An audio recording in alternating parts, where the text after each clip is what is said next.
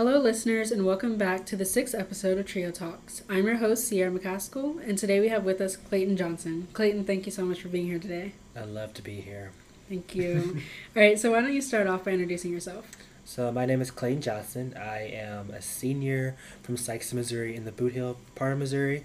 Um, I'm, I'm currently applying to nursing school, and I'm also in Marching Mizzou, also a trio student, and also in the top 10 royalty for Mizzou Homecoming. Wow, that's awesome. Stop. um, so, what brought you to Mizzou? Um, I did um, like track, that kind of stuff. I also did band in high school, and I we had the state band fest is always up here every year, so I would be here every year. And let's face it, senior year I was pretty lazy, and I was like, okay, I guess Mizzou sounds cool. And then like I offered scholarships, and I was like, okay, Mizzou sounds better. So yeah, I just love the atmosphere, and I love how everybody can come together as one big entity and be either a tiger or still a tiger because we're all tigers. So yeah, exactly. I loved it. Yeah, that's awesome. Thank you. All right. Um, so you already mentioned uh, what you're involved in. Um, can you just speak a little bit more about that, about the things you're Yeah. In? So I'm a trio student. I've been a trio student since day one, and I owe so much to the trio program first off because I would not really be this successful in college if not without it. I've also worked with the trio program. I worked with like special events and also like calling in the summer. I was that voice that called you this summer.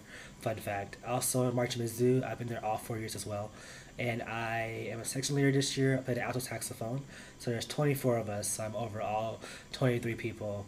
It's a great time. And aside from that, I'm also a site leader for MAB. So shameless plug. I'm a spring site leader. You all should apply. I might get you guys. Be a phenomenal experience. And then lastly, I am in the top 10 for homecoming. So how that works, I, I applied for it, and by the grace of everything good, I got it, and here we are. Awesome. Okay, so you talk you talked about uh, the process of becoming a homecoming royal candidate. So what has that been like for you? It has been a roller coaster. You could talk to Lisa. She's been and Kat. They were there. So pretty much, I didn't want to apply at first. And I was like, I'm not gonna get it. I don't know anybody. And so I literally got off work and I texted Lisa and I was like, Do you think I should apply? And she was like, I mean, why not? It's your senior year. So I got off work and practice and everything. And it's 420 and it's due at 5 o'clock. And I was like, okay, I'll just whip something up real fast. so I wrote the questions out and I answered the questions. And then I got an email for um, an interview. And that's to be in the top 30. So how it works is you all get interviewed and then you go from the top 30 if you're selected to the top 10. So you have 15 guys, 15 girls, and then you have five guys and five girls. So at first, I was like, I'm not gonna get it, and I got top thirty, and I was like, oh, okay, this is kind of serious. We gotta like do some serious stuff, and I prepped with Lisa in the trio program, like how to interview questions, how to ask, how to answer questions, which was really a great asset to use in the learning center. You should go there, and then also from there, we got cut down to thirty, and it went to top ten, and I was like, okay, this is super serious. So I went through the interview process. It could be a little challenging because you don't know what to expect because they're not questions you will usually get in an interview. And just to be yourself was the biggest thing I took away from it. So it's me being myself and they'll just see me for who I am. And here I am now in the top 10. Awesome. So now that you're on the homecoming court, uh, what has that been like? You know, meeting new people and.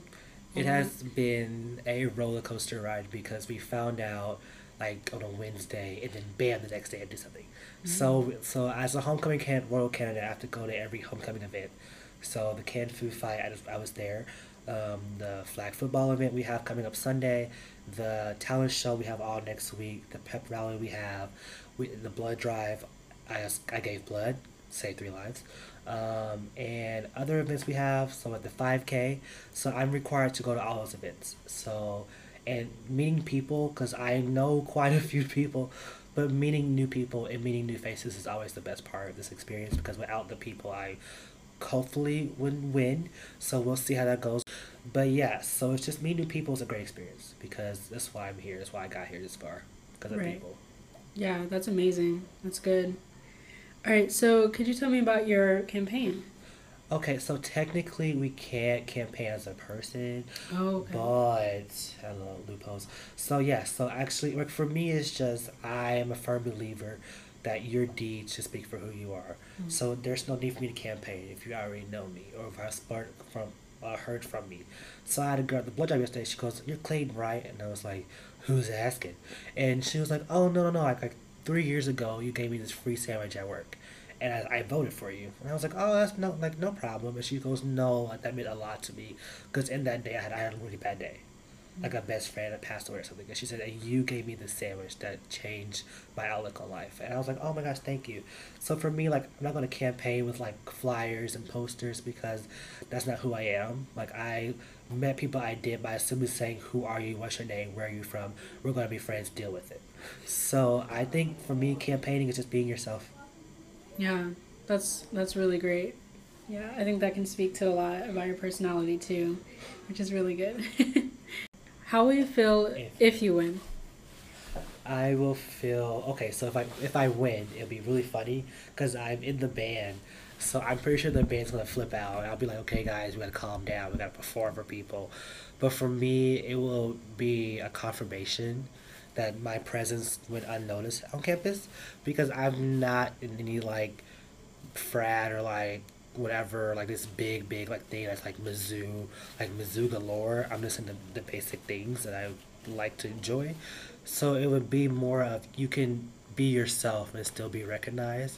So I would feel like I made my mark and that I inspire someone. Because the reason why I ran for this whole thing was because I knew someone who was in the royalty court my freshman year, a person of color, and I was like, if he can do it, I can do it. So my big thing on this, is if I win, is that somebody's coming after me, freshman, sophomore, or junior, that they, that they will see that you can be different and be successful.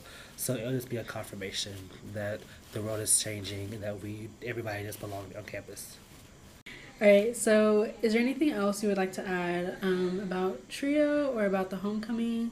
Um, I have okay. So trio is something that I thank everything above for daily because let's face it, trio. We all know what that means. First generation minorities, usually low socioeconomic college students. So you have a lot of no's going against you coming in. So for me, trio has literally changed me so much that my way of thinking has changed. Like freshman year, Clayton would never have applied for this stuff. Come like they don't care who I am. I'm a poor black college kid from the Bootheel. But after being in the trio program and being around amazing people in the trio program like Lisa and Kat and everybody else in there like Vicky, I started to think how they thought, and I realized that it doesn't matter what you look like and how much money you have in your wallet. Because let's face it, we're all broke. But it, it mattered more about who you are as a person. So I have nothing but respect for. Like I will shameless plug Trio to the day I die, because they have done so much for me. And I highly encourage every freshman, sophomore, junior, even seniors, never too late, or super senior, they do exist, to always plug into their orgs, especially a trio student, and to know that you can come from quote unquote nothing or a small amount of something and make something great out of it. And so I want to thank Trio specifically because you guys are my podcast, and also because you guys have always opened doors for me that I never thought would be open. So Yeah. thank you. Yeah. All right. Well, thank you so much for being here today. Oh, you're welcome. No problem. Now, after the polls have closed and the votes were counted, I'm happy to announce that Clayton Johnson was officially crowned the 2019 Homecoming King. Here's his take on winning the elections. So, how do you feel now that you have been crowned Homecoming King? I feel um I don't just like not really a word. I know a lot of words and like it's not really a word because you work so hard for something and you push so hard and you let's be real, you fight so hard for something.